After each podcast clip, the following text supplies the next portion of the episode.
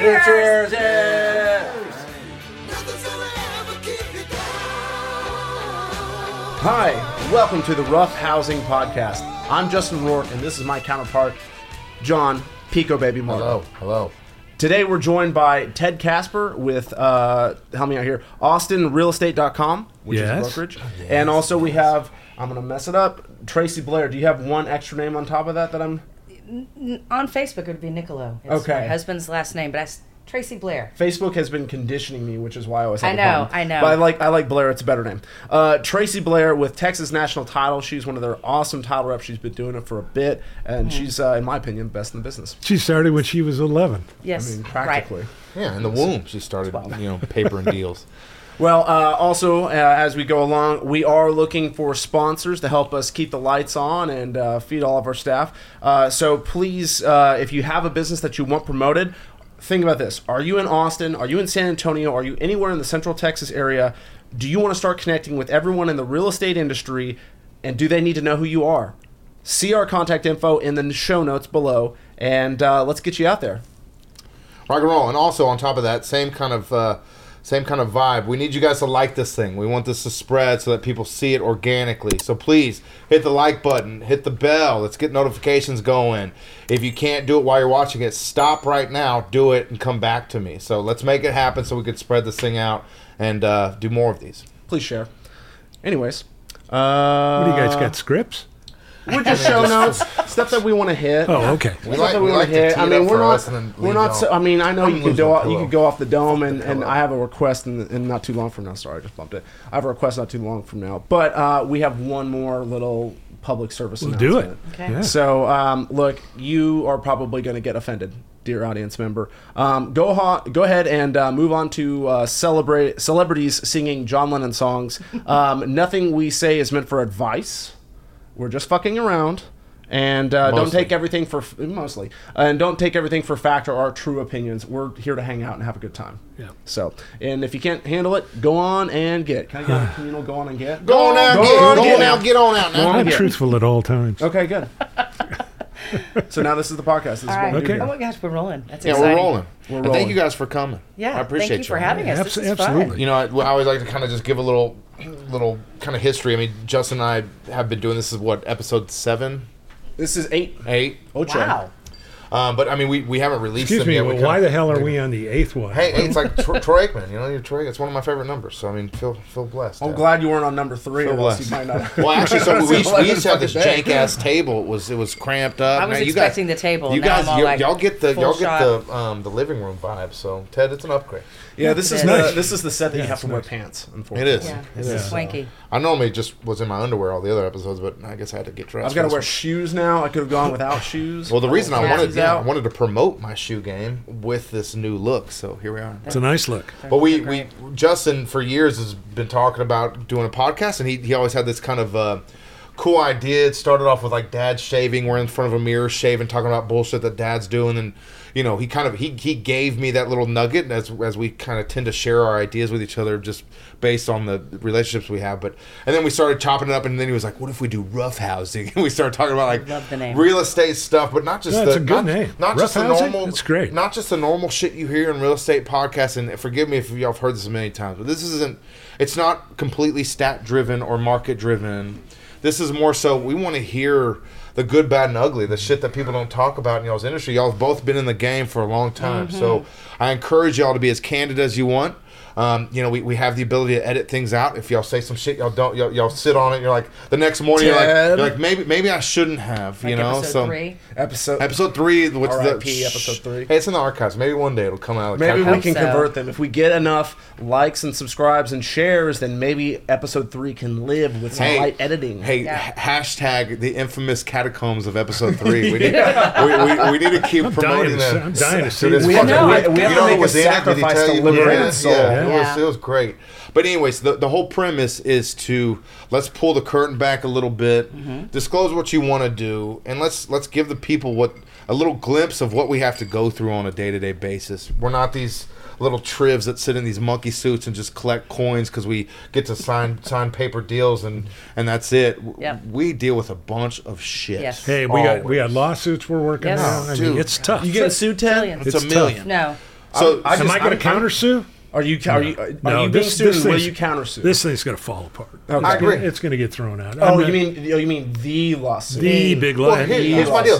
Who Now- the fuck are they gonna pay? How, like, how? Where's that money gonna go? The First of all, attorneys, first of all, Amen. the litigators. I, I figured the, these these uh, uh, sellers and buyers are so fortunate they're going to get a settlement of I don't know 10 11 dollars Yeah. by the time it gets to them. And that, that's like, how do they quantify who got screwed, who didn't, Right. Who who was Right. who was pushy, who wasn't? And and here's my beef with it from the beginning. Sellers knew what they were getting charged going into this, and it's not it's not it's not a standard. Uh oh, standard. You always get mad at me when I Don't say it. say it's like saying Voldemort. but it's it's, it's not a standard. It, it's a it's it's a principal to broker agreement Mm-hmm. from the beginning. And it's market driven. market driven and there's there's options to not pay that there's discount negotiable. brokers everywhere you fucking Yes. go you don't have to pay me 6% if you don't want to that's what i charge you you could easily go to redfin you can go to what was it uh, uh, listing yeah, spark You can go to Opendoor You ever- and they'll you ever- charge you 12% Yeah, by the time you're done. you ever fucked with ListingSpark you ever Oh. deal with that dude I'm sorry if he, getting he, he had already. one guy. Oh, he's always fired and, I'm sorry. I, I'm seeing it's, Calm- it's not fire. no, no, no. it's Wait, wait. That's not good podcasting. Go, John. It's It is. passion. Yeah, feed I it. wrote- Yes, But good. Good. so- I wrote a note down. Have you have you read any of the the transcripts from No, from I these don't trials? want to. I- drive this- this is oh good. wow, he Give made it to it me, look Ted. good. I- Good no, job. Give it to me. We're going to like this. This is class. Oh, but we have to talk about Charles' background. But I want to hear what Ted has to say. You're going to like this. This is good. The attorney says to the jury and to the court, "What other industry do people pay for the other side's service?" fucking lawyers. Do- Exactly. Sorry, doctors. Yeah, these guys are fucking getting money from attorneys. both. Yeah, It's nuts. these four of Jur- Jurassic Park. Are the only person that's making so on my side is the blood sucking attorney. Jeez. Uh, it, it, it all falls apart, and, and I, I can tell from uh, tell you from personal anecdote that I've had conversations with sellers before, and there's a section on at least the Texas listing agreement that you that uh, you say here's how much I'm going to pay the other side, and also here's how much.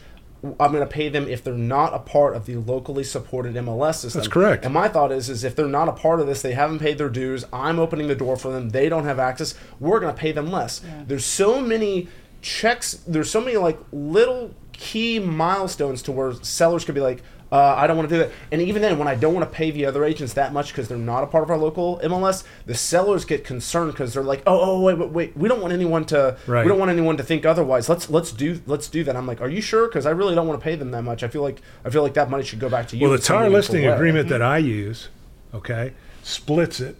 It's very clear. yeah. Whatever that percentage is, whether it's two or three or whatever, I'm getting this, they're getting that.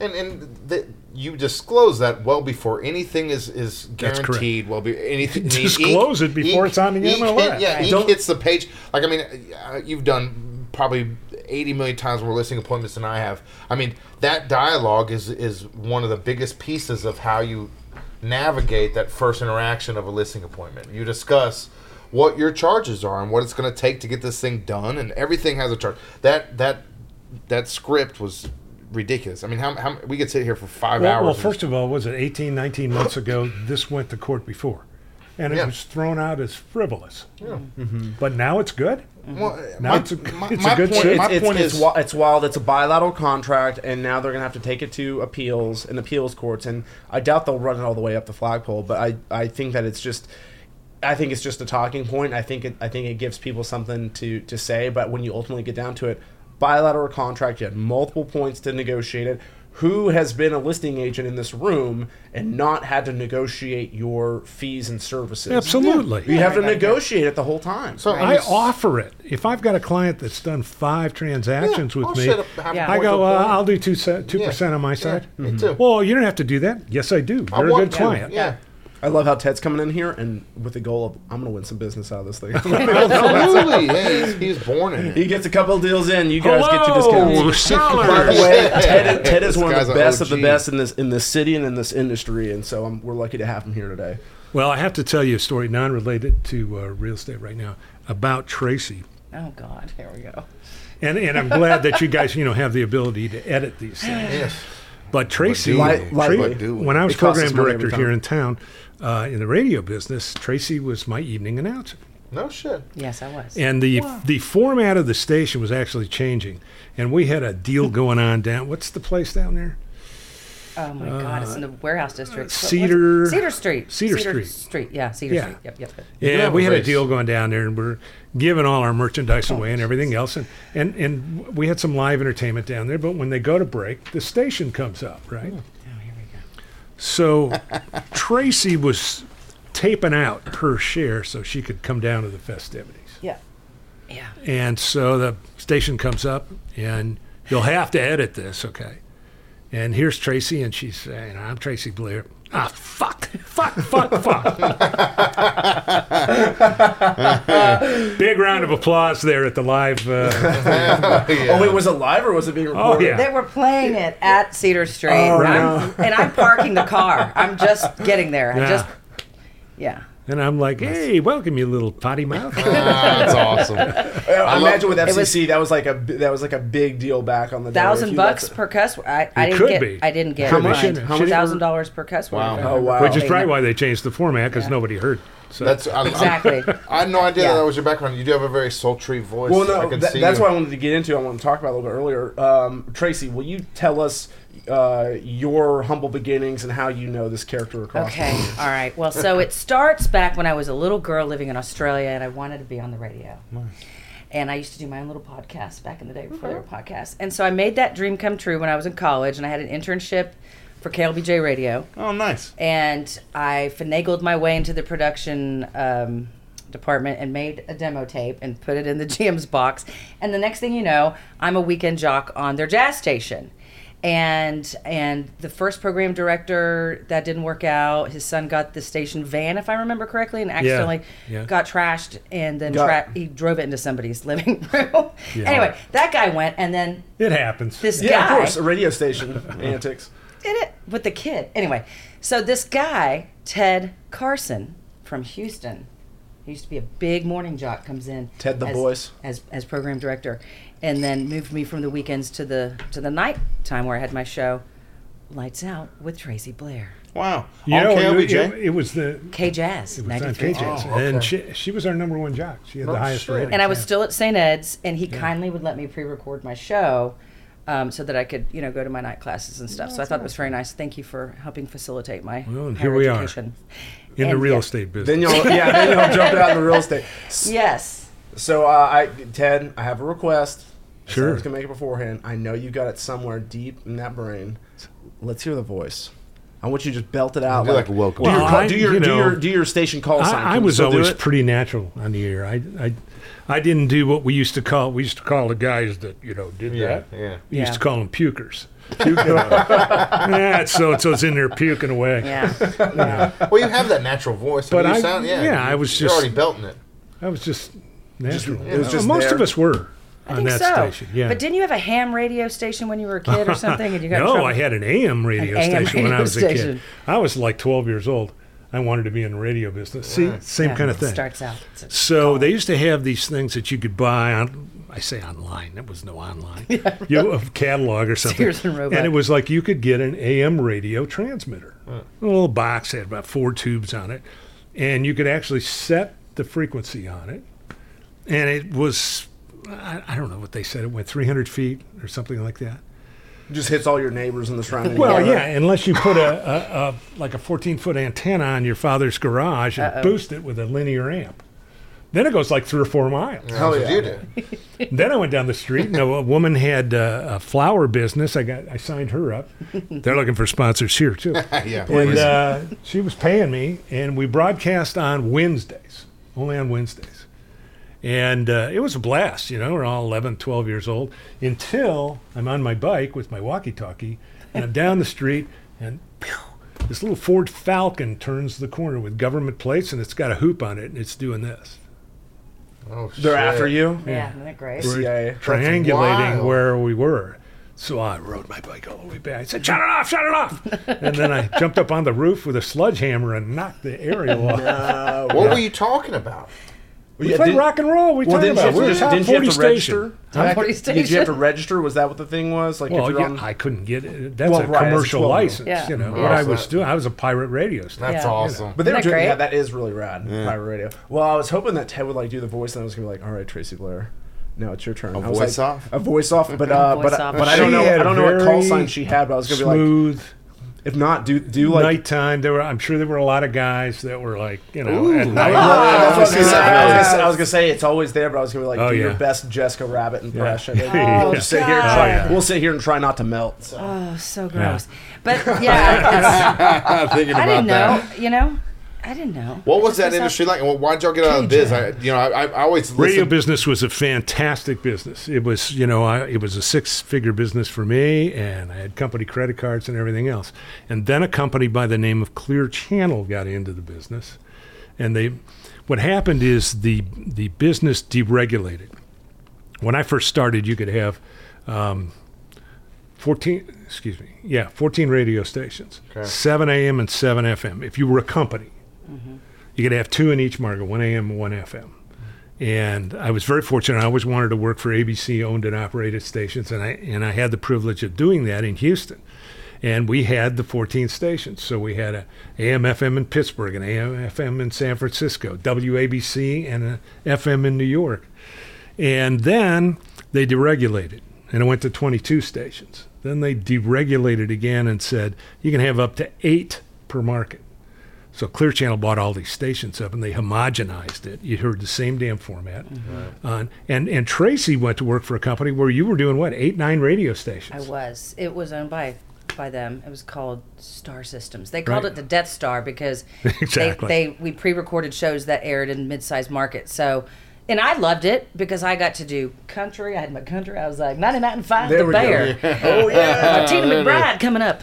Uh, and then we had, I did some classic rock, like in Texarkana. I had something in Mesa, Arizona, and the Panhandle in Florida. And all, di- so it was so much fun because I would go in and crank out like 20 shows, all different formats that were airing all over. But- but you never heard the music. You're just I you never were just heard the cutting music, break. yeah. You were, Really? ju- you were Yeah. just yeah, on the Just break. They the give you a voice. script like, here's Yeah. what's next, here's what yeah, you got to do. which, uh, you know, took away the jobs from the local jocks. Not only that, but you know, radio's a local business. Yeah. Always was. Yeah. The thing that made radio great was the local aspect. Here's It was what's going on here. relative, yeah, it was- here's what's going on here, and we're going downtown to do this, and We'll they're catch lighting you the at- lights at the Capitol, Yeah. and you know there were there were markets where a tornado was blowing through town, and The only way you know is Yeah, by driving work. Nobody's car. home. Yeah. Yeah. And I, well, and that's that's where it would bite you. So I'd have to. They had a new thing called Google back then, and so I'd have to Google and AccuWeather, and so I'd still have to do the weather, which you know, especially I think I had one up in Lubbock, and it was a deal where it was like we're supposed to have you know partly cloudy skies, and then a tornado came through, and you know, and I'm airing three hours after a tornado had blown through, and it makes me look like an idiot. Right. But I could patch in if I wanted where they could call and but the thing is so i'd pick up the phone and then they're like hey we're trying to find you know the arena for the concert tonight and i'm like i don't know i don't know Yeah, yeah. i mean it was just you know smoke and mirrors That's wild. It was And fun. I, I Well, was- to, to give you an example, I, I was I was telling you, you know, we had 14 stations and then 22 stations and then eight per market. At their peak, I want to say Clear Channel had 1,360 radio stations. Jesus. Well, I was a big uh, morning show with uh, Charlie Hodge, Dale Dudley, Dale, and, yeah, Bob. Dudley and Bob. Yeah. Charlie Hodge went to Austin High, where him and I went to yep. high school, and you know, he back in the day, like that was a big deal with like Chicken Wing, and Charlie Yes, Hodge made was so that funny. show, Yeah, in my yep. opinion. And, and Dale and Bob had their own vibrato, but Charlie was the star, and it was every morning with me, man. And I, Mm-hmm. I, I think once that started getting derailed, and now now Dale's a fucking real estate agent He with is. with with Realty Austin. His Dale wife Dudley does is a it. real Yeah, estate yeah, with? Realty Yes, Austin. is. His They all, wife, they're all like, "What's what's Yeah, my easiest true. pivot?" Yeah. well, his wife did it, and it- they teed it up for a couple years. You could always see that that was the lineage that they were yeah. going to go. Bob's still there, um, but they. I run once- into Bob every once in a while. I, I used to. I saw. I actually saw Dale over at Salt Traders about a year ago. He's and a I tall just- guy. I told He's him I was like, I was like, thank you for for being there forever. The dude was an OG, and like, Yeah, they were I, I had a ton. Of. I had a ton of good memories listening to that show. You know, I'll the tell you, halftime show, whatever in, it was. But in they, the 80s and 90s, you Johnny know, there was a lot of character in radio. There was a lot of Well, and entertainment. it, was, and it was great. And once it, once he once he left, it kind of st- I could see it just kind of unraveling. And Dale always was pretty candid about how the industry just went to shit and how they everybody they were fucking everybody mm-hmm. over Yep. and like they weren't paying people. And like he was worried once his contract came up, they weren't going to do anything. I guess I guess at that point, and you might be able to shed some light on this, is like once they kind of build that fame and then they have these contracts and then it gets watered down like that. These people don't want to pay them what they're worth, and so Right. they have to go a different direction, and they they realign their contracts, and it kind of fucks them over. They're like And charging 300 bucks a spot, but they don't want to pay the talent, you know. Is, is Clear Channel still a thing anymore? Because I, I remember back in the day. They've sold a lot off. Isn't it harp on that a little iHeartMedia bit. now?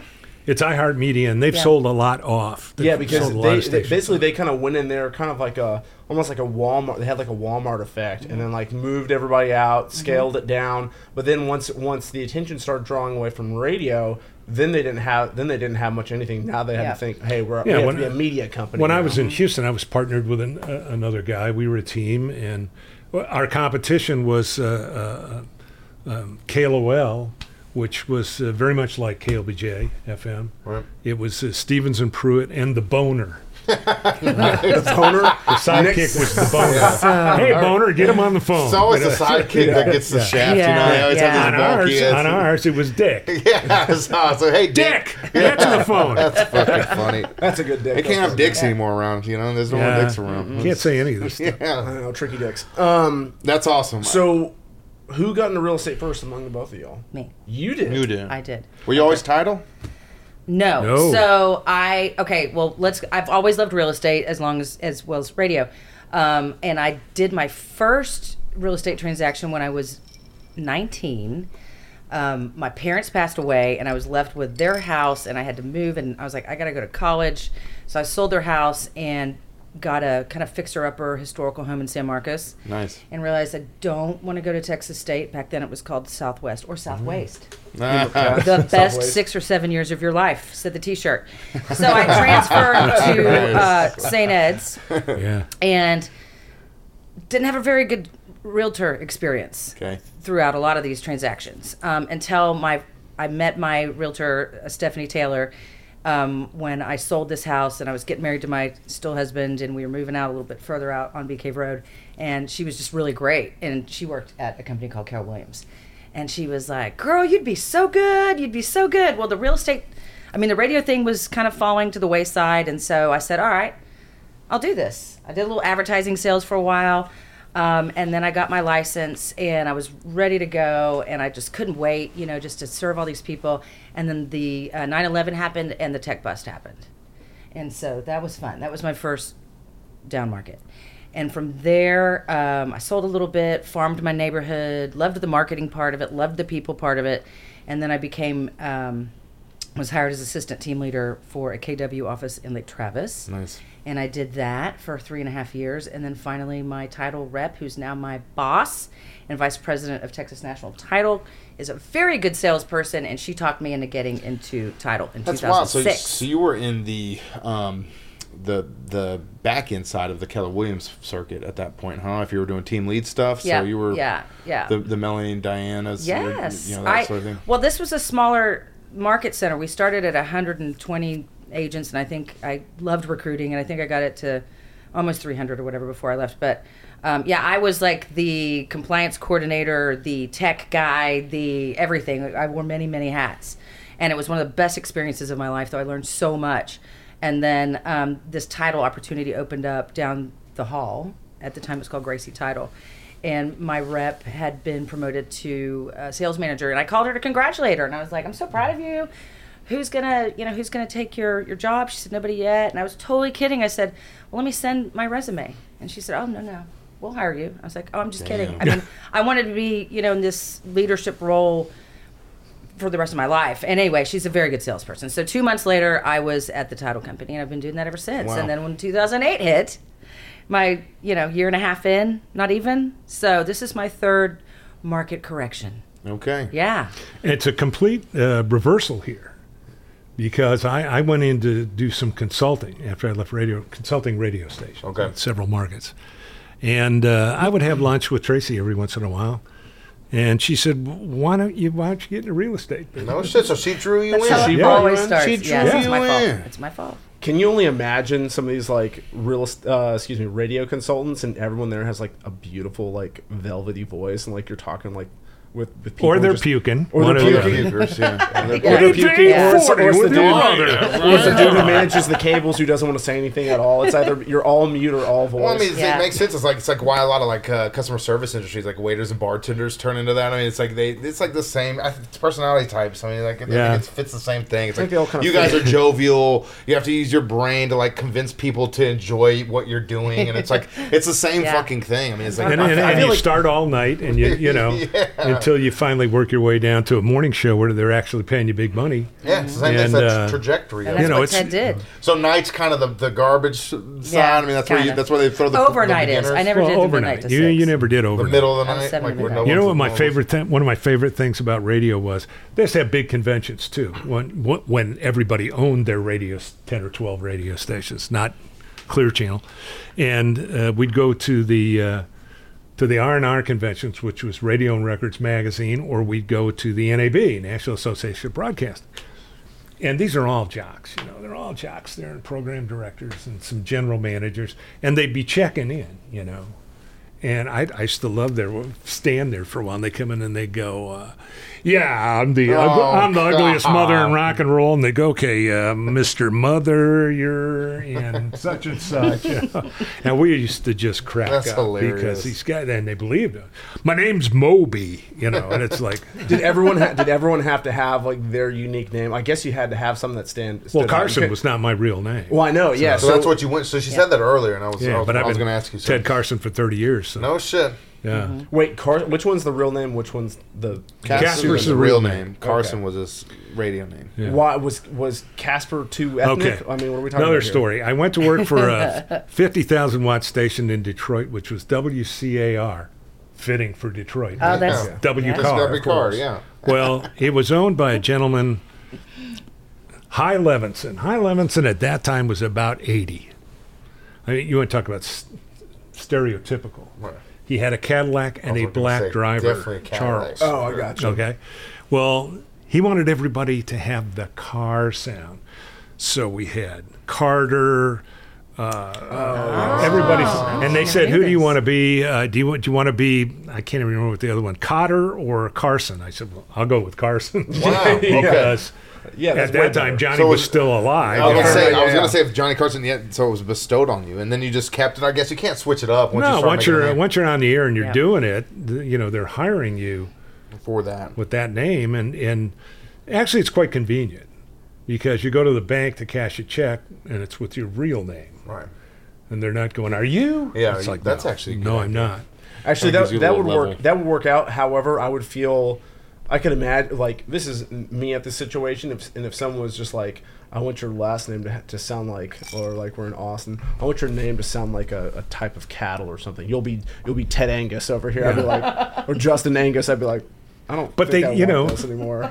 Like, at I that feel like, I time, feel like the- I'm the- wearing a, a mask. one of the radio stations i went to work for in detroit was wiid the wide world of music and uh, Everyone's got uh, a little shtick, don't they? and No, I, I I have to. and they gave There's me a name, everywhere. and they gave me a name because the Jingle Company had produced all these names, singing names, right? So they gave I can't remember what it was, the first name, but I was on the air for two days with that name, and I came in uh, on a on a Monday, and um, the program director said to me, "How are we doing today, Michael?" And I said, "Michael." And he said, Yes, we're changing your name. I said, Okay. And we have the jingle already. And they had combined two jingles.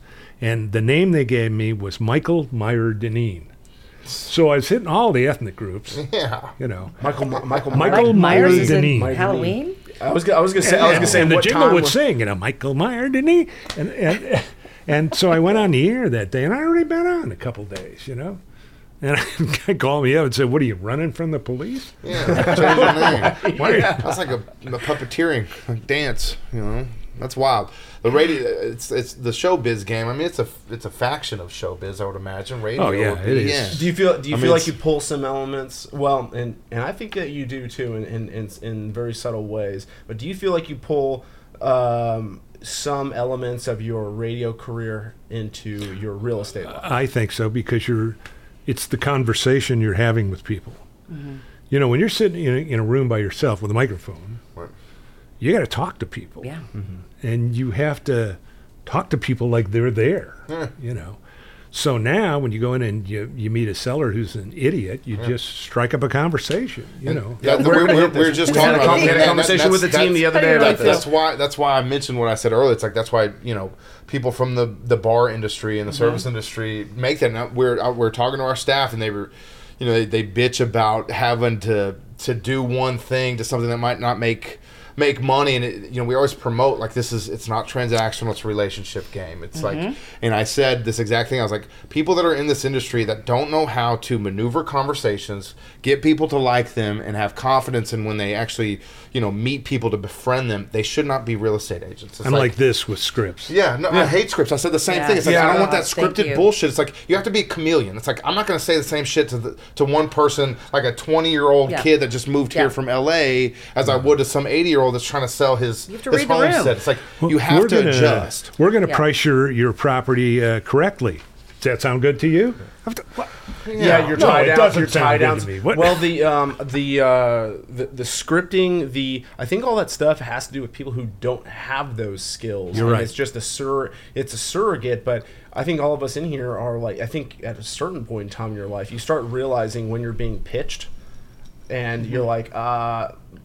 Go on, like for some people, like you guys get you guys get the calls like, "Hey, I'm wondering if you're selling your property mm-hmm. because I've got this investor." You're like, "All right, all right." Yeah, Ted, you, Ted, you still in the real estate business? yeah, you're, st- yeah, Yeah. No. It's, yeah, it's, when yeah. they're asking to recruit you or some shit, which I'm I, which like, that, that feeds into my beef a little bit later that we can talk about. But Well, it's like nowadays there's so much transparency because everybody has so much data and they can tap into the, the behind the scenes of most things. It's like I think that's becoming archaic. It's like people. It's like now our phones can say this is a bullshit call, like mm-hmm. without Oh, even, even, even That's doing it, which is, which is phenomenal. I never answer them. So it's like it's like that's why that's my point. It's like people that get in this industry that don't have that background of being able to be organic Right. and like captivate people and draw them to themselves. They have no no reason being Well, here. and and that and that understands it. I mean, I was still in my twenties when I got my license. Nobody was in their twenties when they, I'm I'm the OG of twenty. Yeah. I meet so many young What's your new license number agents. start with? oh, Do you don't remember? ask her that. You never ask a lady what her Zero license number four. starts with. Oh, that's wrong. I know. What does yours start with, Ted? What's your I start? like it. Mine starts Mine's with a five. six. Five, yeah. Oh, I'm a I mean, six. I'm old.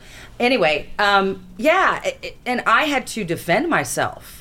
I did a big, I did a big. One of my best friends worked over at um, Mix 94.7, so she cut me a deal to do a spot around 9/11. I was talking about, you know, having the American dream, blah blah blah. I sounded older than I looked. Real estate and title has aged me, and You're um, beautiful, by oh, you're so sweet, thanks. And so, um, yeah, I would then meet the people. I, I actually got some pretty good leverage off of it, and I, I would meet the people, and they'd be like, "Do you even own a house?" And so I had to defend myself. Yes, actually, I've I've been doing real estate investing, you know, for about ten years now, and um, and so that was a struggle. And I so I love seeing so many young people, but at the same time, I did understand what it took to move, to own a house, to go to a closing. And so I don't know. I, I, I feel like a lot of people, and I, I think that's the silver lining of what's going on when you have a market shift, is it kind of thins the herd. A lot of people which I'm all for. get in for She gave me a great line money. one time. She was, uh, "You're a new agent, right?" And they say, "How long you been in the business?" She said, "Ah, geez, I don't know. It's been." I Feels can't like even forever." count back." You know. Yeah, that's what I'd say. Oh, geez, I don't know. Just Yeah. Seems Well, like you gotta ages. fake it till you make it. I tell Yeah. all my agents, I was like, "How long you been in?" And they're like, "Um, like three months." I'm like, "You say five years, five years right now. It's a, it's enough to know. It's enough to know a little bit. It's Right. enough to be Yeah. enough to be. yeah, I like, just say I've been in long enough. yeah. and- Well, you can always go roundabout, but I'm like five years. Yeah. Well, that, say, that say goes it off, back the, to just top of your dome. being able to think on your toes. Yeah. Um, switching gears here, I want to get y'all's insight just on the market shift. I mean, let's talk a little bit about some real estate stuff to add just a little, Yeah, it's a little idea. flavor to it, right? I Oh, mean, we gotta but- we gotta cater to the but- viewers. Yeah, huh? uh, You y'all want to hear what's going on in the market? Real estate. But the perspective of these wonderful people, they've been through it before. I had a meeting before this with someone who I sold a house to a year ago, and now he has to sell it because of Oh. different things that are in his life. And it's mm. you know I have to explain, hey, it's this is just part of it. There's economic stuff Yep. going on. It, it is what it is. We'll come out of it if you can hold tight, whatever. What I, I guess in general, how does what we're seeing today relate to other snippets in the past that you guys have seen on the downturn? Mm. And are they all similar in their own right? Do they all have kind of the same general timeline, the same general panic sense, but then the same uptick once we're out of it? They're all similar because you want to make more money. Right. But but Yeah. this one is somewhat unique to me. And I, th- I think the issue we have out there now is we went through this two year period where, y- you know, you'd have 96 people lined up to see the house. They're all putting an offer in, and you're explaining to them there's no roof on the house, and they know they're saying, "I don't care, I want it." You know, Yeah. Yep. and then you get to the position now where people are talking about selling their house, and and in their brain the price is where it was in 2021, and it's like, no, You're right. it's not there. It's not the same anymore. It's, You it's know, hard and, to scale and it then you down. get the buyer side that's like, wow, the market's down, so Yeah. that house is a, a million two. What do we offer? 900? Mm-hmm. It's like, no, you know, and and I think you said earlier, it's very hard to do comps. It is. Um, it's so granular. You know, Oh, yeah. per area, it's Absolutely. it's uh, it really is. I mean, that's why I send out my stats every Monday, and it's. I know it says Travis County, but it's like you'll still see multiple offers in certain areas.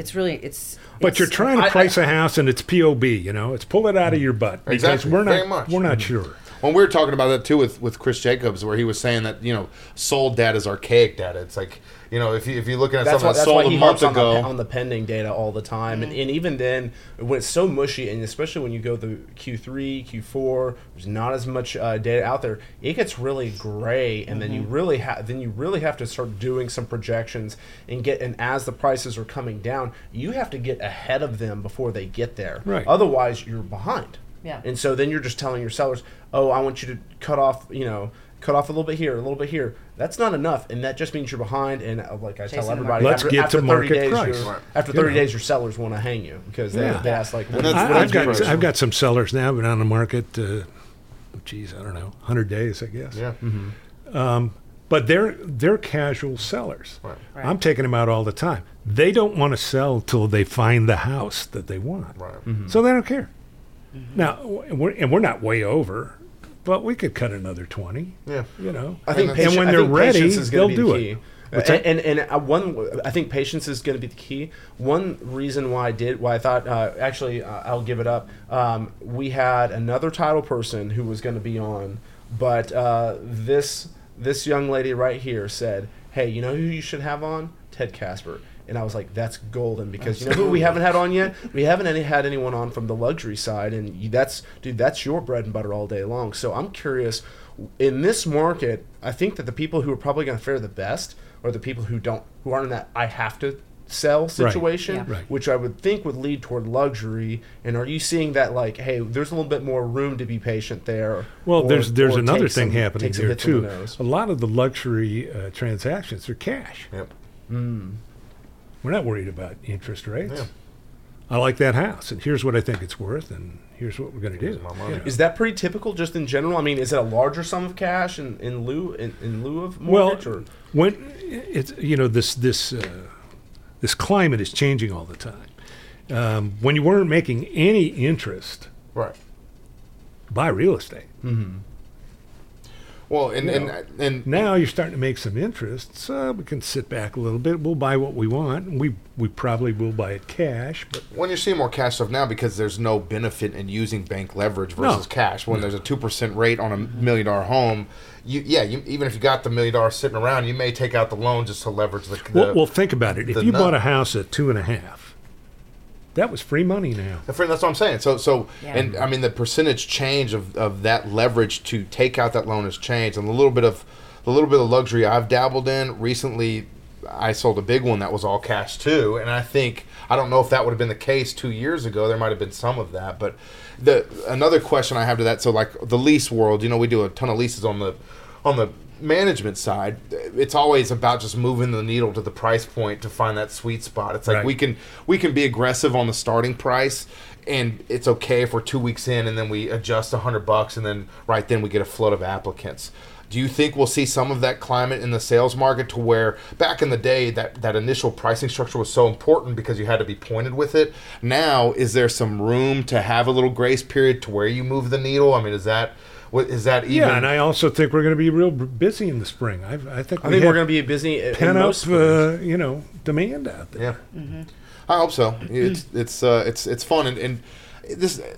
I guess one of the main questions too is is this a true kind of market crash or is this more of a we're coming down to earth be, and we were we were so high on the We're the pie in the sky and crash- that's- crash that's- or correction, that- yeah and that- right? right and that's Yep. and that's what I've always been preaching to people it's like look chill out everybody we are getting back to normal this You, is, you know the other thing too is that that some of these sellers have to take into consideration is is the value of their home went up so much. right They're concerned about going to buy another home because I'm going to pay eight percent interest. Man, you, you get 100 percent more than what your home was worth I five know, years ago. What are you What are you talking about? Well, that's it. That's that mind fuck that everybody's dealing with right now. It's like it's like you can't put that that genie back in the bottle when it's Right. like, and I think that's going to fade out over time. And even if the rates stay where they are, we fast forward a year from now, the reality will still be palatable, but it, it'll it'll be a little it'll be a less a little less impactful based upon it's like that short term amnesia. They'll forget about the glory days, and then it'll be it'll be more real. You know what the 30 year average is for mortgage rates? ten percent. About six. Okay. Six and a half Mine was seven. ten percent. That house I bought in San Marcos. Seriously, that, that, that house that I bought in San Marcos was at a ten percent interest rate. I had no credit. I was like twenty. Our first home, my wife and I's first home, was 14 percent. yeah. See, and that's that's that's why I kind of came with that that 10 number. All, all the people that I talked to that have purchased real estate over the last 30, 30 plus Right. years is like, oh, back in my day it was 14, 15 Yeah, I percent. know. We're talking about walking to school in the snow. Yeah, yeah, uphill here's, the, here's the reality is that and, and uh, John knows my stance on this. I've been saying this for years, but um, but for the last what is it? Uh, for the last since since 2008. So what is that? 15 15 years? Last 15 years, the interest rates have been incredibly historically low and everyone got used to that and that became the norm. And Mm-hmm. now once it's not the norm, it's going back to the the norm from like a like a hundred year traje- trajectory. But if where were they that. before uh, 2008 and, and everybody the- got on their like knees and, and and Yeah, begged the banks? They were 7 and 8. All my other houses were seven percent. See, and, that, and that's that's normal. That, that Yeah. that's the relativity. Hell, we refinanced that 14 Yeah. at 10. that's Yeah. wild. And we were doing backflips. felt What are we going to do with all the money? so, so on that same same note to kind of put it in a different perspective so the the tax rates they went up off those proposed values because things were so elevated Right. Everybody's you know i'm sure you got a million calls. Him and i have been dancing around these escrow calls. You know i have people crying on the phone to me that bought a house that they could afford last year that they can't this year because of the spikes.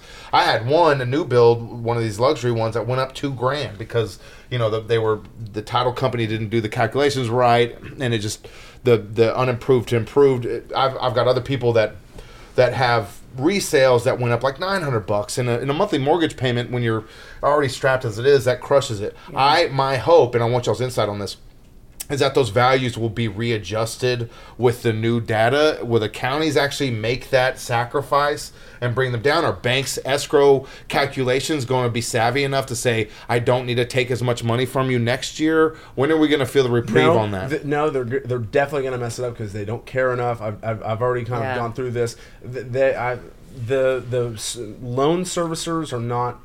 They messed up, and that's why they, they, they I think it was a year a year ago. They actually decreased them. Like a lot of them decreased the amount that people were supposed to pay for some reason, and then once the new tax bills came in, then they had to over jump it, and now mm-hmm. that's where you have. well, instead you of can making always a count on gradual taxes going down.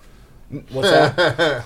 Well, that's that's the that's the question. I mean, what are the counties going to do when they, you know people are more aggressive about protesting and they can actually provide they're the gonna do- data Well, now that it- is showing less? I mean, They're gonna have to push To me, back there on has yeah. to be a downward scale to it.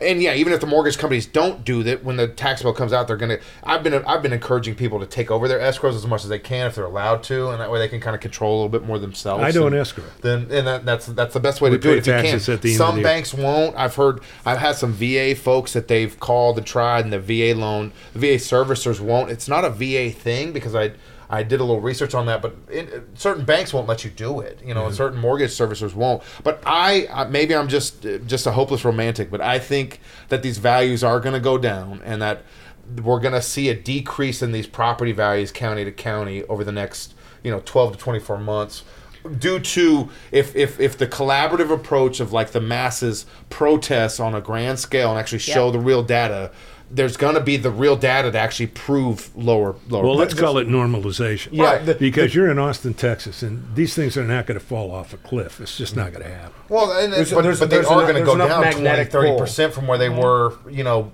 From twelve where- months ago.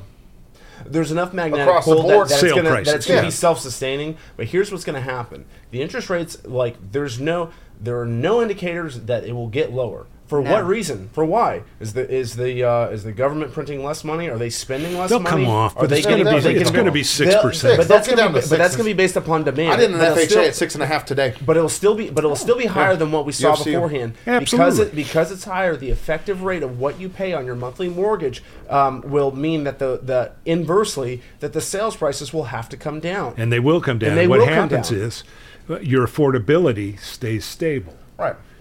If you're paying 6%, but the price of the home has come down, your payment is the same. Well, it's relative. It's like I, I use this reference too. A million dollar house, someone bought it with a three percent interest rate. If that rate goes up to eight percent, you lose about forty percent, or you gain about forty percent of a monthly increase in your monthly nut. So that now that million dollar buyer can only afford a six hundred thousand dollar house. So I mean, that's got to level out. That's what we're seeing now. And that's the that's the gut punch that everybody's. and some good things are happening, but we just voted in. Yeah, that went from forty percent passed to today. to hundred percent. Yes. Hundred thousand dollars on our, on our $100,000? homestead. high five Yeah. Homestead taxes, hundred thousand. So always homestead your taxes. Always, it always makes me cringe when I try to tell people to homestead their taxes and they don't. Maybe that's my job, not blasting it enough. But well we need to blast it hard but uh, right now my uh, my wife is so desperate to get into another house My She- wife. my wife but she always tells John and, and lets him know she's like Justin just needs to buy a house and John's like oh you go buy you something need to spend money. You're too frugal. And I just no, I'm just waiting for the I'm waiting for the right time, but I'm like I'm still I'm wait. I think it takes us at least six out to months to a year to six on. months to a year to get to get to to to respond to these market changes and uh and We're- but they've been making them every every two to a months. You know, I, I, months. I used no, but to. it didn't wasn't eight. It wasn't seven. I know. I know you said six. In some areas, it's seven. Uh, Seven percent. I mean, we we haven't responded to that, and prices are still coming lower. And it depends. Q one and Q two prices are way higher than they are typically in Q three. What, what I think is important is what you just said. about my wife. I used to teach a class here at Keller. Oh no. and and, and I would talk to these agents, especially the new agents, and I I said, understand that there is nothing you can say that will compel somebody to buy a house. They have their reasons. Uh, more kids, uh, downsizing, upsizing, new Life. job, different Life. location. Yeah, they have their reasons for buying or selling a house. They're not yours. I mean, you, you, it's not like you're going in and saying you really need this hammer. Yeah, and don't ever be pushy about it. Right? It's The the number one rule of persuasion is you cannot get someone to do something that they do not want to do. Correct.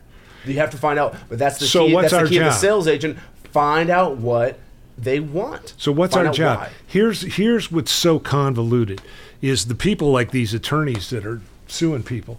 They think we go around and open doors. They don't know we take eight hours illegal to renew your license. They don't know that you're looking at market trends. They don't know that you're going into a neighborhood and really trying to find out what it's about and what's going to expand there and what they're going to build. They don't know any of that. The unpaid hours that goes into a transaction Exactly. from lenders, realtors, and title. Seriously, it's it's um we need to write a book, The Unpaid Hours. It, it is. That's a nice everybody title. thinks.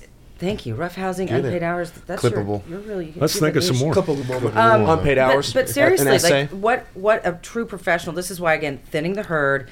This is going back to a normal market, but life happens, death happens, divorce happens. This is what we deal with at the title company. It's still going to happen, you know, and and this is when you have survival of the fittest, right? Absolutely. I mean, honestly, and and it's and I you don't know, got to I- work. And we work. Yes, We work. I love these jerk offs in the in the, the attorneys that are like, you know, yeah, well, they don't do anything, Yeah. and, and they get these uh, uh, enormous absurd. Ted, commissions. Ted, Ted, how much? So I know you you may have done it at some point in time. May have. I know I know a uh, a real estate uh, lovingly I say this a real estate psychopath who knocks on doors every day. Have you knocked on doors yet? Yay or nay? No, You never not. Ha- however, there are some people who have, and I, I've done it in the past, not recently. It but works. but the it, and it does. He the Well, there's the- too many the automatic real estate weapons psychopath, out there who I say now. lovingly. He he has been knocking on a whole bunch of doors and has picked up listings in this one area of town. And but I have to say, to when I did it, I had the hose turned on me. Did you really? I had to have doors slammed, a See, thrown I on me. Guy luck. threatened to put That's his dogs out. How, like for you to go out there and just be like, I am, I have no, I have nothing coming in. I'm starting off fresh. I've got to start my business one way or another. I'm gonna do shotgun approach. I'm gonna do mailers. I'm gonna do cold calls. I'm gonna do door knocks. I'm gonna do open houses. All that stuff that gets sunk in in your in your first five years, where there's like a 95% drop off rate. You're not getting paid for any of that None of it. That's until correct. until it turns into something I always, unpaid hours. I always tell people, essay. you know, if I don't have something in escrow, I'm unemployed. Absolutely. Exactly. I mean, I've worked. I've these worked these attorneys don't take into account when you take buyers out for four months. and these Gas. motherfuckers get these And motherfuckers go, get uh, paid you to know, respond to an email. Yeah. I mean, so these, Well, these we attorneys. decided we're not going to buy. Well, and that's that's a, Yeah. I've, I've worked with Right. people for two years before I got paid. I mean, and you probably have a million of those, and and that's why it's it's uh, it's absurd when Yep. people kind of shake a stick at Have us you and all say, ever had a house on the market for 326 days? No, I have. yeah, I don't want to. After thirty day, after thirty Those days, they ask you what they start thinking. What do we, what do we have you here for? Well, that's a very something. I'll tell you off the air. The tell me off the air. story it's that not I- worthy of on the air. Some stuff we can't say, even though we're trying to tell you as much as possible. But we if just you don't sell get canceled. If you sell it quickly, then they'll also say, "Well, do I have Did to I pay price you it right? Yeah. Yeah, Do I have to pay you do all I of have to pay you all Yeah. that? Hey, You just because it it went, days. just because it went well, and and Yeah. and we didn't see what you did, Yes. Right. we Right. think that we shouldn't give you nearly. as- It's it's either way. It's either it's a high market or it's an e- it's a hard market. It's an easy market. You're not doing enough, or we didn't see what you Right. did here, and you're like, Yeah. So because I because I basically paved this road so that we didn't have any bumps, The you're getting you're getting mad at me. It's for this. ridiculous. and that's that's why I think that case is. I had somebody thrown ask me out. one time. They said, "Well, you got a company car, don't you?" Well, they do think that's a common. Yeah. People think that you are on salary. I mean, I didn't understand how realtors got paid really until I got into real estate. I didn't understand how title got paid. I mean, the title. By the way, the title company makes the least amount in the transaction. Yeah. FYI. No doubt. So, So, hey, did you watch one of our episodes and you're like, The I better be able, one? to, I better be able to prepare this answer for them no. because because our first oh, episode, Oh, wait, our I- first I still episode, don't we grilled, understand we how the grilled some lenders get lenders. paid. Yeah, Yeah, we still. no one I does. still don't That's- get that. that's so You- funny. you- Just you- no one does. that one, dude. I was still like, have no I was idea. Like, They won't tell and they, There's when we bits- asked, they, there's they all bits got and quiet. boxes. They both got quiet and were like, whoa, whoa, whoa, whoa. She's like, yeah. Ah. Total uh. transparency here. We work on commission like you guys. We get a small little, small tiny little percentage of the title, Title insurance policy, right? Yeah. Yeah. And and so when your deal's best, our deal's best. Or here's the fun one. Please open title. I get it. We, we want to open title, but then you let it close somewhere else. We Oh. eat that cost. Oh, yeah. Mm-hmm. You know, we have to Yeah. pay for that. Or, you know, anyway. I'm, And, Plus, and, No, no, it's, though? it's for- yeah, it's a it's a beef for sure. It's definitely, definitely Lots of worthy. You- leveraging and- title Same companies, like- unsung heroes. They do a whole they do a whole bunch of work and So setting some much. stuff up. They've saved they're my butt a few times. Same, same with listings too. Like if you, for luxury listings, I go ham on the marketing. I mean, I spend thousands of dollars for a million dollar You're plus. getting a drone out You're there. doing you're video. getting- Oh You're yeah, I, get, I do some bullshit like you know ninety minute snippet that three people watch, but I do it to show my clients that I give a shit and that I'm trying the most approaches that I know how to try to get this thing sold. If that doesn't sell, yeah, I've, I've I've sunk about I think the most I ever did on a listing was close to about four and a half k or something like Yeah. that on a pretty pretty hefty listing, and it closed. And it was a long road, but I towards the end of it, it's like you know I have to make peace with that if it doesn't Yeah, it, come it around. may, it may not come back. I have a quick question for Tracy, Yes. and you don't have to answer this on air, but I'm curious about it off air. When when you open title, Mm-hmm. what what does that? Can you tell me what that cost looks like, or you can just say, "Nah, let's do that. After, let's do that." That's you know, com- that's proprietary. I know, I know it's a couple hundred bucks. I should have that answer. Is that a button push? Is it hard to do? Yeah, it's to a. open title? Yeah. Well, here, okay, let me explain how that process goes. We call that a TBD, okay? Um, when you have a listing and you're like, okay, uh, I got this listing open title. We're going to put the actual contracts that we have Before that. before that. Right. And so we might not immediately open it if we've got other, you know, this business is kind of slow right now, but Mm-hmm. anyone's seasonal, whatever. Um, Yeah, they'll open it uh, by phone right now. yeah, but it doesn't take long. I But got three of them. You want to? you got the plan. Well, here's how I used to, because it's all also about. I know we don't really like scripts, but you know, the the point I think part of it is that we have all the paperwork. We can, especially, especially if you know of death, divorce, anything like that. We want you to open title so we can get you know the ball rolling. But if it's just a regular, you know, Sally and Tom are selling their house. They have a mortgage. That's it. You don't really need to, but it is a good selling point as the listing agent when you're negotiating. Hey, I've already opened title. That's our way. That's our Yeah. way of, of committing the Ex- contract. to- exactly. And so, but when I would represent a buyer, for example, back in my day, a long time ago, and they'd say, "Oh, well," and I'd want to write in my title company, which at the time was Gracy Title, Austin's first title company. Rest in peace. RP. Um, yeah, rest in peace. Um, they'd say, "Oh, I've already opened title at XYZ Title." I'd say, "Okay, cool. So once we get under contract this afternoon, I'll get a copy of the title commitment this evening." nice. And if they'd be like, oh, I say, oh, you're pulling that one. All right. So I'm writing in Gracy title. Boom. You know, there is a point to it, but it doesn't have to happen, but it does help. But then don't just like go let it close. I've, this has been happening more and more and it will fall off or, to me, how, how much know. how much credence is in it to the way that I to myself? Is like I there's some that are more black and white, but it's like, look, I want to see if there's any skeletons on your title that we need to adjust or. yeah, or I think it's important. Yeah, and that, if that's why that. I do it with my sellers. It's like, hey, let's open title, let's try to do it. And I'm fortunate to have relationships that they allow me to do it, even if they do it begrudgingly. Yeah, yeah. Because I've, I've had a few where it's like, oh shit, there's an heir that might get some some dollars on this thing, especially Yeah. With like probates. I've done a few mm. probate sales, and it's like you have to do it on that. You sure I do mean, because you don't want to have any surprises, and and in this, you know, when when economies shift a little bit, I mean, it's incredible. Sometimes sellers won't tell you what's going on. I mean, we've opened title and they have one hundred fifty thousand dollars in mechanic yeah, federal some bullshit. they, income they, they, they may they may not know, and, and, and we a lot of people who are in the industry take for granted that we know more about these things Mm-hmm. than other people who are just I do uh, you know I'm in you know I'm a computer guy and Yeah. I only know this and I bought this house and it's yeah it's we have no we have no clue or it's just some s- sweet person who just just doe-eyed and has no, has Yeah. no clue. I'll we yeah. we kind of have tell to do that. And there's there's a I was thinking about this while we were talking here. I'm wondering like, is there a way like if we're if we're Jedi mind tricking this thing, it's like, is there a way like what if? And I'm not saying people should do this, and please. Realtors, if you if you have a problem with it, please like, subscribe, share, and comment to this to this uh, YouTube or Spotify or whatever. Um, but like, We're what only going to reply with gifts, though. they're just, Yeah. oh, I will accept Yeah. gifts. Yes, Yeah. please Yeah, give me, give me all day gifts. long. But like, what if what if you let in and say, hey, I'm I'm as an agent front loading costs. Hey, I'll pay for that. Op- I'll pay for that opening that title, and then when the people because I have a, sometimes I have a hard time. It's like you're as an agent, you're sometimes hamstrung as far as like going with the title company that you want versus the title company that you don't. Mm-hmm. And but like, what if you said not only hey, title's been open, but hey, I also opened title. and I paid for that dime, and so if that's going to come out, then I want then I want. I don't know the value- that. Like, is don't- there a, to- is I there, a, is it's there a way to engineer to where I'm getting mm-hmm. my title company every time? Because I would love to make sure that I. Uh, it's a title policy. That, that's, that's the that's the flex. Yeah, I don't- no, if, that's if sellers are paying for the title policy, and I'm repping the buyer. I'm not gonna I'm not gonna rock the boat and have my buyers pay for that policy and spend thousands if some dipshit agent wants to use their title company Yeah. because their seller's paying for Meanwhile, it. meanwhile, so it's like that, that's my that's my meanwhile, co- hang point. on. Meanwhile, COVID era, it didn't matter. So you, and I've had this it- argument, and, and I don't Meanwhile, push. You co- push. I don't. It's like COVID I'm like, era- okay, if COVID they're paying for it, use whoever the fuck COVID you want. era, it didn't matter.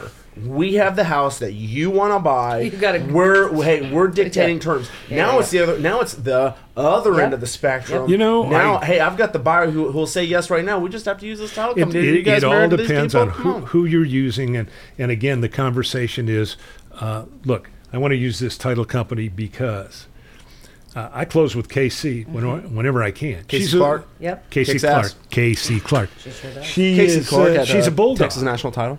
She's a bulldog. I mean, she just keeps digging and digging and digging. I had a, a client, uh, I guess he was a client, and um, he was one of these guys that, you know, wanted to buy a house. And it was my neighbor had hired him in their company. And he said, he needs a house. And I said, okay, fine. So I sent him down to a lender in this building. And she came back the next afternoon, next morning, and she said, Ted, these people have to really work at being, of having this bad a credit. Oh my I mean, God. they had to sit down with a list and go, we're not paying any of these. Yeah. It was so bad, right? So we ended up buying, you know, you talk about luxury market, and I tell people, yeah, luxury market, I'll sell it with wheels, you know. I've done a mobile home. and I literally did. It was a mobile home for fourteen thousand dollars.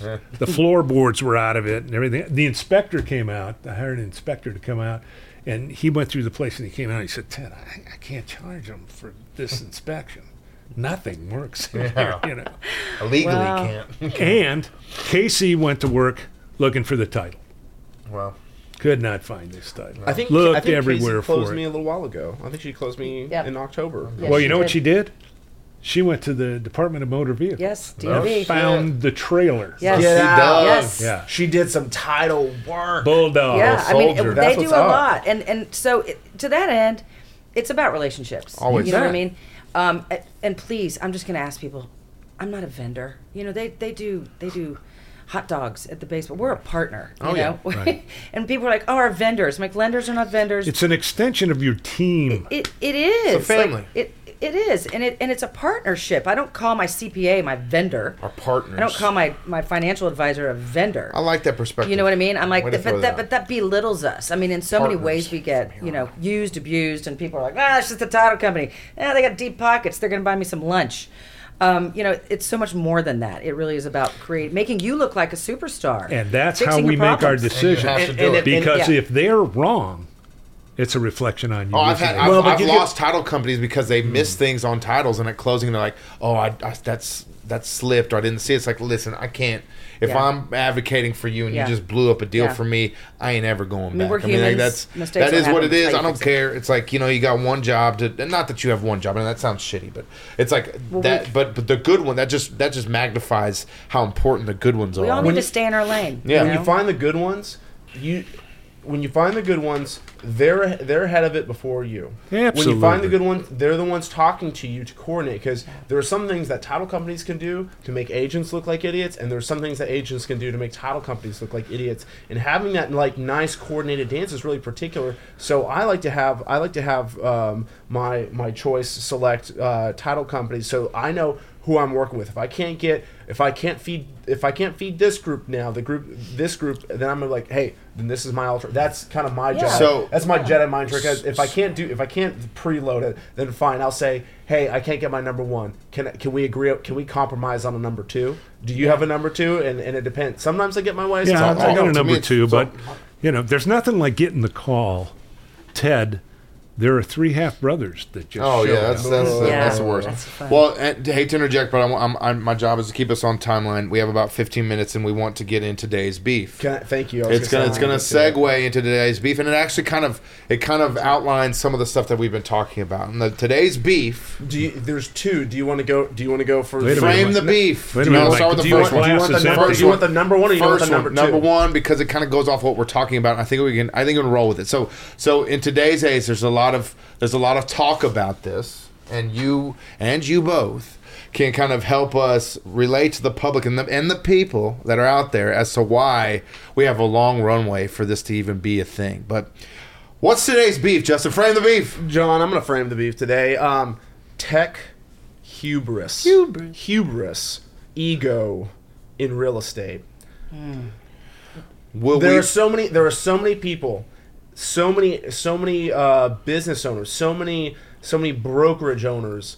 Will we ever be replaced by an app or AI? And, and I wanted to bring this up after the stuff that we've been talking about, and I've been thinking about it. It's been back of mind since we've been kind of talking about what we do, all the little nuances and the intricacies of what we've kind of discussed from, you know, being able to be, you know, aware of your title reps and not just being door openers and actually drilling down into neighborhoods and spending those unpaid hours, you know, and, you know, to me, I- don't think removing the human element from a real estate transaction is in in our foreseeable future. Now, if there was a platform, and I've always said this, that could combine the workings of a lender, title company, insurance agents into one platform and make that uniform, right? So right now they're all parceled off, but like I, I it's not too far fetched that there could be a world where you know the title reps and the lenders both do the same thing, and the insurance companies all are there to to to I kind of think the manifest. question is, will they do it well? well, and that's Hang- that's hang- what it hang- is. hang That's the. Let- question. Let's, let's we're, we're we're framing it hard.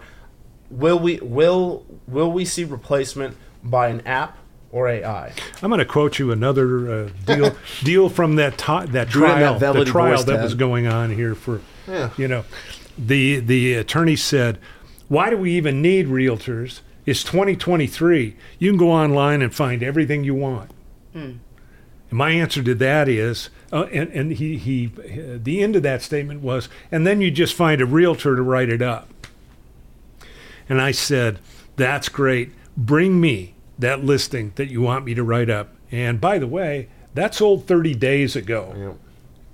You looked on Zillow, didn't you? Mm-hmm. Oh yeah. I got a zestimate. You got, Got you a got zestimate, You got a right. ze- you got a ze- you got a zestimate. You didn't ch- you didn't check ar- you didn't check around. You didn't have that. There's a personal experience of going to all these places and and recognizing what you like and what you don't like. I always tell my clients, hey, there's what you we sit down. There's what you want.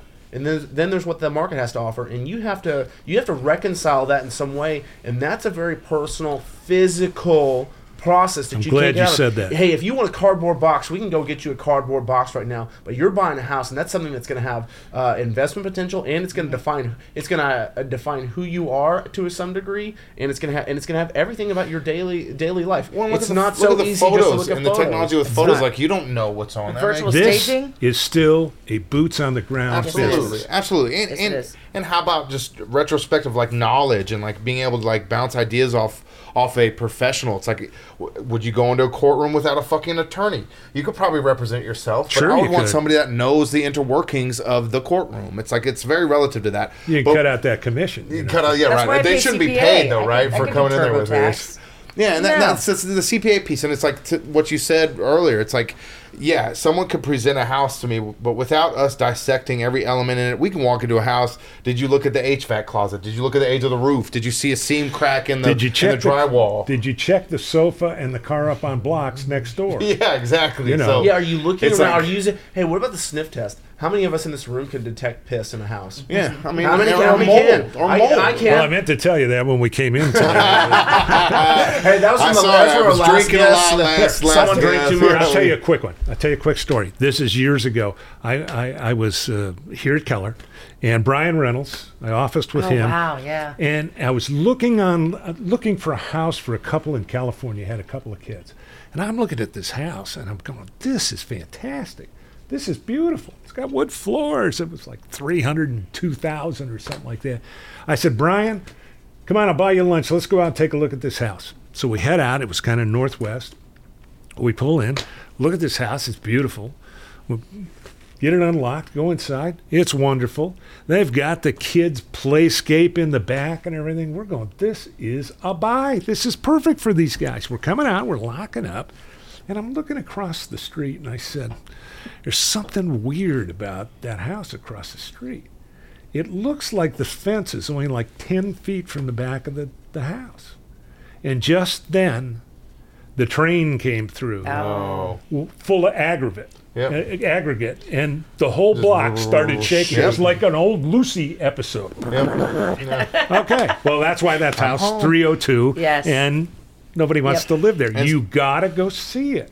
So, what do y'all think it would take for it to all be digitized and all be trans transferred you, through an can app? you tell? I, I still come back. to Can you tell uh, road? I'm, I'm thinking my life is. I'm in Oak Hill, and and like my life is being ruled by Oak Hill Parkway. But once it's done, uh, Man, they've been everything will be opening Right. up little lanes. a little It's bit, a been little bit. beautiful. Oh, it's gonna look awesome. gonna But can you can you take a road builder and digitize a road builder? Right. No. Like, stop telling me this. How many how many people told y'all? Oh, you guys, you like AI is gonna take over, and then and an Well, app, I mean, it's and not you're always, gonna buy it's a house always with an app. I'm like, I don't it, think it, so. it will make certain aspects a little bit, a little bit, I, I guess, short, shorter ended, and I mean, like the ability for people to look, it gives them a sense of like, I mean, back in the day when there wasn't Zillow and stuff, I mean, the the discovery phase was probably a little bit more elongated as far as them Right. trimming the fat on their home search. Right. So like some of that stuff might be be relative. I mean.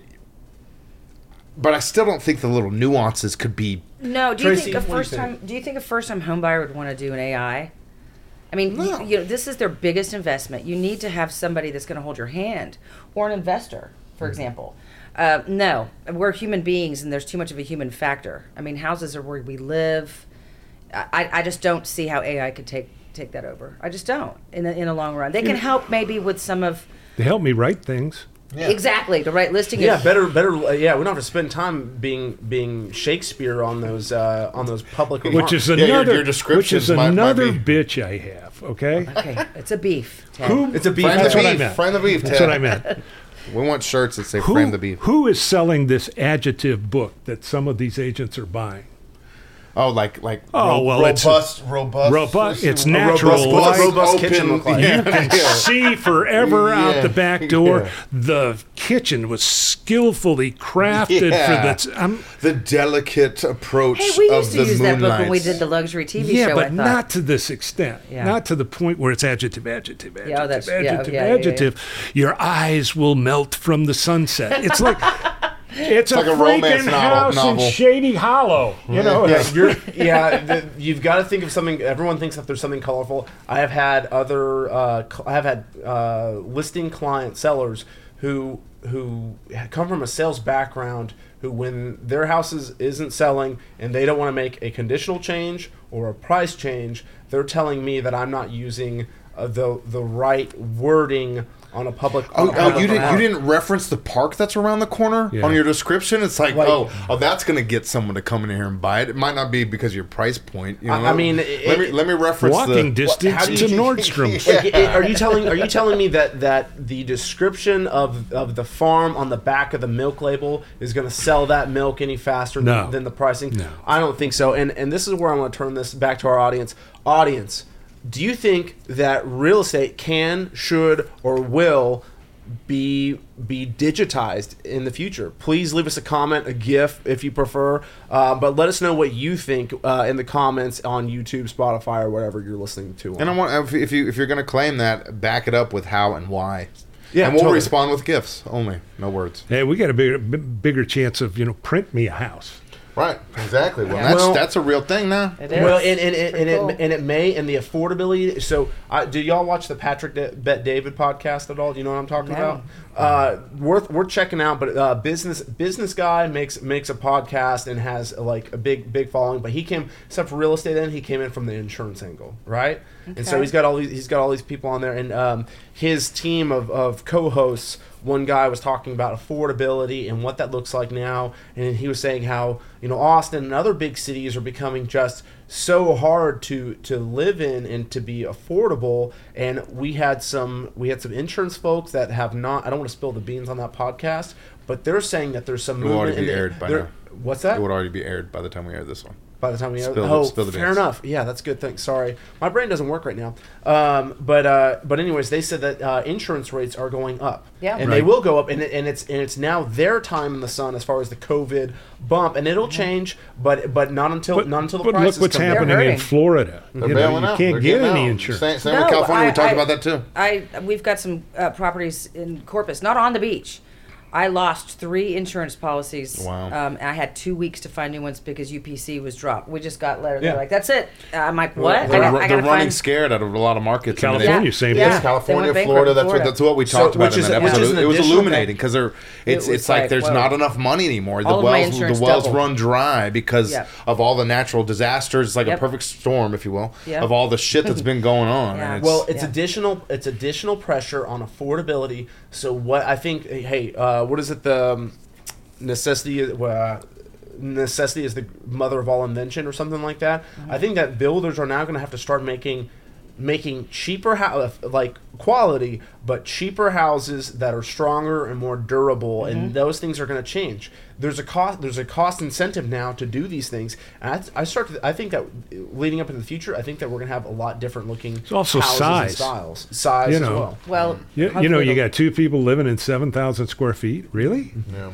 That Oh, sounds I like the mean, luxury density, market too. I talk mean, that ted i don't know changes. about, Yeah. I don't But know about these median income one percenters. Hey, luxury's, uh, you know, Try all a matter of Ted. where you are. Yeah, you know, right. It's like you It's could all relative. go far away. You could we bought that. our first house. That was luxury. But uh, back to the beef. Um, there's so many people that have told me for years, "Hey, this is your job is going to turn into an app, or are you worried about AI or anything like that?" And I'm like, No. "Bring it on! No. Yeah. Good luck. Good luck. If you've ever sold, if you've ever been in a hard real estate transaction, if you went through the, like the padded room of uh, like a builder transaction, then I can see why you think that way. Yeah. But Right. if you've ever got your hands dirty on the resale market, or when times weren't just like a breeze, then that's where that's where I think no app, no Well, app. and, and will there's be been some it. little snippets of that, and, and almost like a litmus test with some of these discount brokerages that do it all digitally, and Yep. it's like they it's watered down. The product is shit. They there's there's no directive. I mean, we've all done deals with the the different entities that exist out there, and it's night and day compared to actually it talking is. to somebody. It- it it's like is. pulling teeth.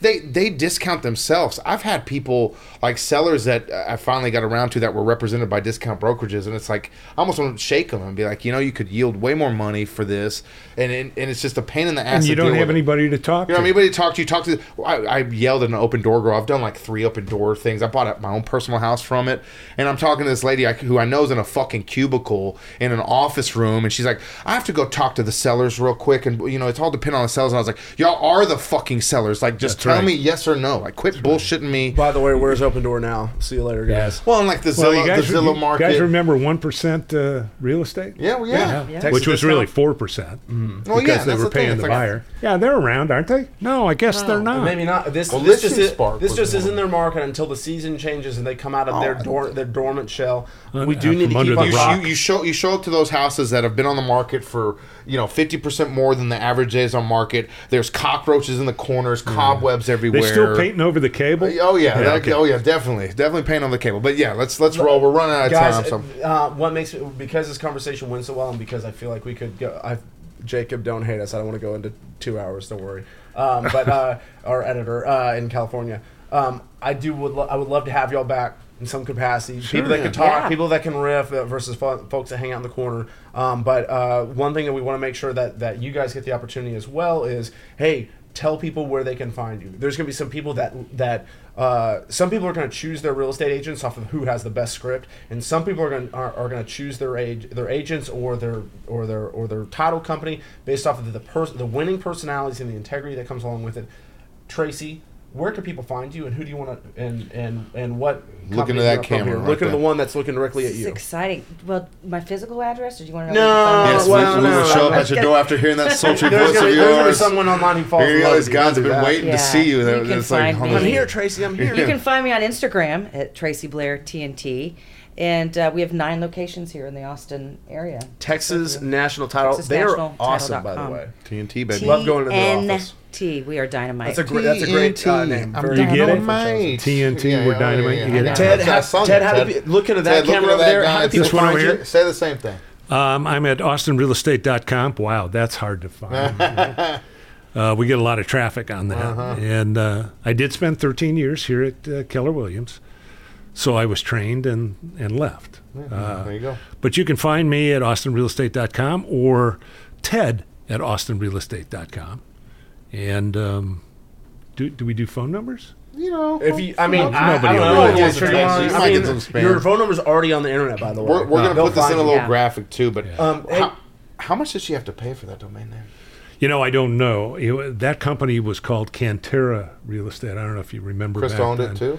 Yeah, uh, they're a husband and wife team, and uh, they paid a lot of money for that. But uh, Paid it's off. well worth it. I'm sure. You know? No doubt. Can you Especially where they imagine? are. You're Yeah. out of Oh, state. yeah. You type in Austin real oh, estate. it's, I mean that's Yeah. the you know. Ted, while we still have you on the mic here, we're always looking for new guests. We're looking for people who can hang, people who can talk, people who can bring perspective.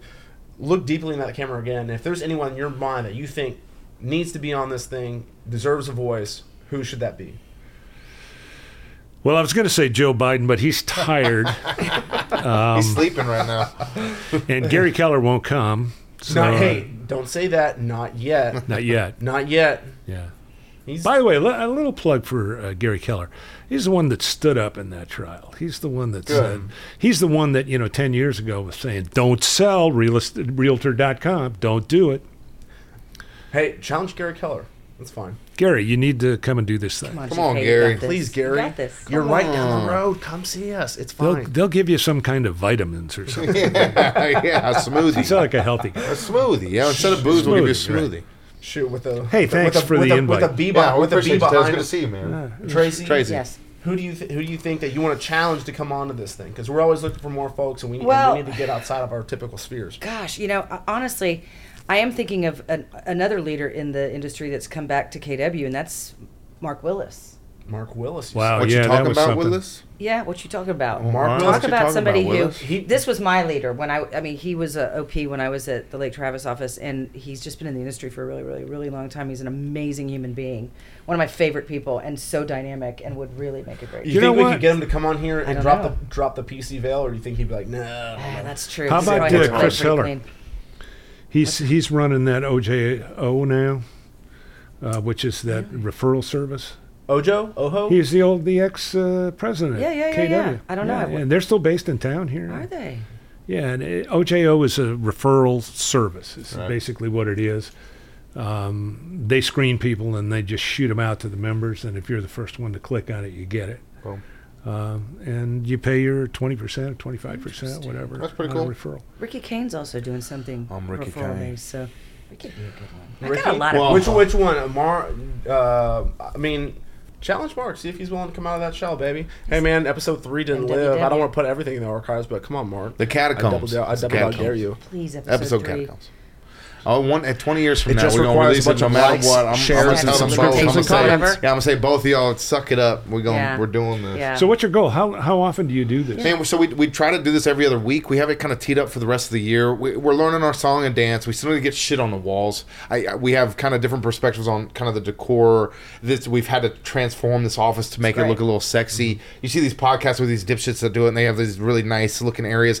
We feel like we have enough character and we have enough connections with people that come in here and jive that people will like it. We, we'll see where it goes. We'd like it to grow some legs and actually produce some followers. Our aim is our aim is to to target the financial and real estate industries and focus on just being an industry podcast. But everything touches what we do. Everything touches real estate, right? Right. Title title was uh, title is what insurance and attorneys and everything else under the sun. Yeah. If we can get if we can get the industry of adoption, then that's when I think that we'll start to catch the periphery. But if we start coming on just as like a full like full we're going wide public and try to create a snare for the public, I think that's going to be harder versus saying, hey, we we bring some value in this direction, and everyone's wondering why. It's going to seep into the stuff. public, though. Too. Have you, have you seen that commercial on TV with the guy that's doing the podcast things, where he's like he's a he's a nerdy looking guy, and he's like in the coffee room, and the oh, guys, Oh, yeah, guys got drinking podcasts coffee. He says, "There's a like, podcast, podcast about, about coffee. Yeah, yeah. There's a podcast Yeah, about dogs," and he ends up being in a conference room, and there's obviously a meeting going on, and he's got his. His earbuds in, and she said, "Are you listening to a podcast right now?" And he said, "Yeah, it's about multitasking." well, and it's it's it's it's catching on, and you know we're we're starting, we're learning kind of as we go. I mean, there's there's aesthetics to it. There's also a jive. We're trying to figure out how not to talk over each other and give each other a voice, and you know let let everybody else speak. And sometimes it depends on who comes out. It's like sometimes it's, we have to tug a little bit more to get things out of people. And, and you guys were great with the the chemistry and the flow was awesome. And I I had no clue y'all had that relationship, so that was cool to know. It's I- always surprising. I, we I try like the do right about the guests. I like that Justin kind of builds the scaffolding, and I come sit down, which I enjoy. And he likes. He doesn't really like me to see this, so I can kind of see it. It kind of because John, gives us a good little uh, yin and yang. Tracy called it out. John, John was starting to turn pink again, and he and uh, John, depending upon what the topic is, I can really get a rise out of John if I just if I just poke and prod the right neurons in his brain at the right time. Yeah. It's like- And then Tracy's like, "Oh, he's getting excited." yeah. but um, good little- but it's a good one thing that combo, we saw about It's every one thing that that we want to be different about uh, this is that we we we you guys took the tour right. Yeah. We, we've been building these different companies. So we got the construction company, management company, sales company, and we do leasing, and now we're starting to tiptoe on uh, HOA as well. And um, we're a lot of people in real estate make their podcasts to, to as a marketing element for their real estate business. Mm-hmm. Whereas we want our real estate businesses to do that for themselves. This is more for entertainment value. So I think that we get to put more of our soul into this rather than having to follow these clear guidelines and talk about stats and talk about stats or success or coaching stuff that's al- the market's already saturated with. If this grew Yeah. legs where I didn't have to do real estate, that would be a sweet. or or for us versus just let, letting the teams do it. But if but if uh, but if we create an entertaining product where the industry goes after it, I mean. I mean, what? It, look at Inman News. Inman News was like they're not much, but now they're Right, the they're de huge. facto Yeah, news right. of of real estate. I mean, what else? I mean, I'm going to their. I go to their deal every year now. Yeah. do? Yeah. He just got. got his- I just got a subscription just so that way we can it. keep in, keep on top of that that uh, case. But that that's our angle, and I'm going to be pretty apparent with it. And um, I think that it takes a certain point in time in your business and a little bit of character to be able to say, "Hey, I'm going to go outside these guidelines." And some episodes may not see the light of day because of that, or we may or we may just try to push the envelope a little bit, or we might get a stern letter. Who knows? Um, but otherwise, we're I don't want that tied to our, what we do professionally because that that is what it is. This is our chance to just be entertaining and have fun. Well, it is entertaining, and I think it's. I think people like to hear the real stories too. I think Yeah. the beef is a really big deal. I don't, you know, you, you see so much, especially in people's socials and stuff. It's all about the glitz and the glamour, and you know, what is the nitty gritty behind it? I mean, you know, let's get in the kitchen. Yeah. Let's It's get like in I the don't, I don't, the market stat thing. It's like it just irks me. We we we follow a couple of the real estate podcasts. It's just so so vanilla and just drab and dry. It's like how many times y'all going to talk about, you know, what what I don't know developments going on around the corner and what Yeah. what your your most recent sold went for. It's like let's talk about some cool shit. So we. We appreciate the support. I encourage you guys to, to blast out whatever Yeah, y'all thanks, can on whatever guys. little We'll social media clips tendrils y'all time so got. that y'all can and and anything Yeah. that y'all want to set it out, feel free to say, hey, you know, we'd rather not that be. We, we, we don't. Did you feel we're- like did, Ted? Did you feel like you, you crested over the, the, the verge here? And Tracy, you did a great job of, of keeping it together. You I- were worried try. at first. After I Um, told you about episode three,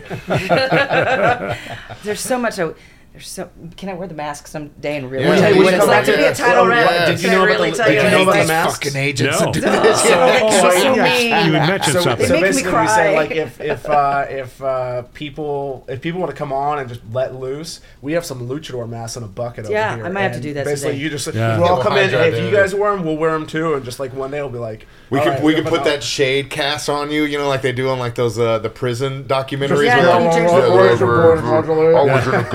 where- New Jersey. Yeah, Orange where- Board where- modular. I was in a gang with no I, I would like to do Yeah. this. I would like Hell to do yeah. that. And that, that's the Hey, kind of stuff time, that we all right? want. Next time. And, and I'm serious. I mean, like, I know y'all deal with so much bullshit, Yeah, and there's so many dipshit agents, buyers, sellers that give y'all so much shit. I can't said it. imagine. You're seen. Oh yes. Oh, I can't imagine. It's we, a we want, It's hey, my we want service your, guys. we want your title folk to watch this and be like, "That's right, that's right." Someone said something. Yeah. but it's the under same, the same luchador with what we do every day. It's like we have to we have to always have that facade of enjoying the the people interaction, but I always say people be people in man, and there's always times where it's just like I don't want to fucking work with you, but I'm doing this because I see the fucking little pot of gold at the end of the rainbow, Right. and I'm already halfway in it, but I think you're a piece of shit, and I don't want to work with you. They So say they say you haven't made it unless you fire somebody. yeah, man, that's, That is true. true. That's That what it is is. true. Well, we're gonna we gotta keep this uh, true to our to our Yeah, uh, work, constraints. guys. But guys, thank you so Thank much. I y'all. appreciate it again. Thanks. And that's a Justin Rourke.